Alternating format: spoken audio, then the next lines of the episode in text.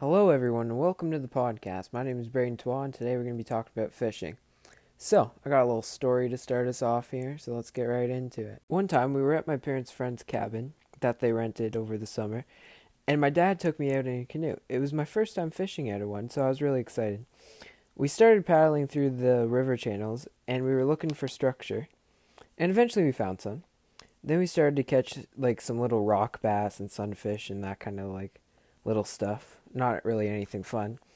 But then my dad told me that at Silent Lake, which is another lake up in Bancroft, he caught tons of bass on this lure called a rippling redfin. So he tied it on, and on the first cast, he caught a four to five pound huge bass. So, as we uh, took care of that bass and unhooked it and everything, he decided to keep throwing the rippling redfin around, and he landed this huge pike so as we got up onto the canoe, he's never really handled a pike or anything before. So he's sitting there, and the pike flopped as he tried to uh, unhook it, and two of the treble hooks went right into his hand, and he screamed. So I had to turn around in a canoe, which I've never really fished out of one before, and like they're pretty flippy, so I didn't really know what to do. So I stood up, and this canoe had like those seats that you can like fold down, so it was even harder. So I had to fold it down and then jump over it, and I squeezed this fish like the hardest I've ever squeezed a fish before. I'm surprised it still swam away after. Anyway, there's blood everywhere. So we, he grabbed his snipper pliers out of his tackle bag, and then clipped the treble hooks off of the lure, and they were still in his hand, and then just took the one out of the fish, and we paddled back to shore, and like there's blood everywhere. It's crazy. It's so gross. And then we decided to uh, try and get it out at the campsite so we didn't have to go to the hospital because the nearest hospital was like one hour, two hours away, I think. And it was already like seven o'clock at night.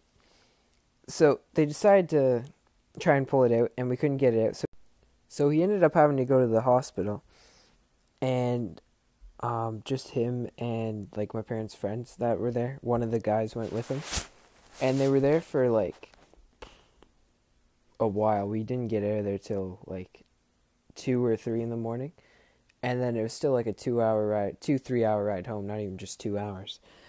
And uh, yeah, we didn't get home really late, but it was a pretty good experience for my first time out of a canoe. I don't know why, but there's just something about fishing that amazes me. And I love being outside and doing it. It's just incredible. So, some of the benefits of being outdoors and fishing are it will improve your health, Playing outdoors can help children increase their fitness levels and help build strong and healthy bodies, which is always a good thing. Um, it also reduces stress and helps build creativity.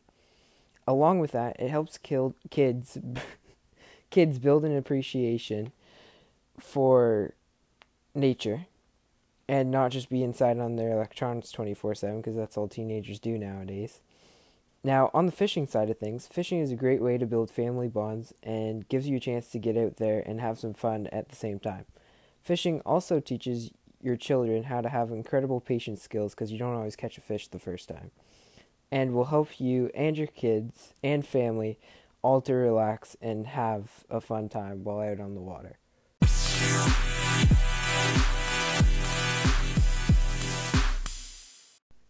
So another cool thing is that once you start going outdoors more, you'll slowly start building more and more survival skills, which then will help you in a survival situation since you're going to be outdoors a lot more, hopefully.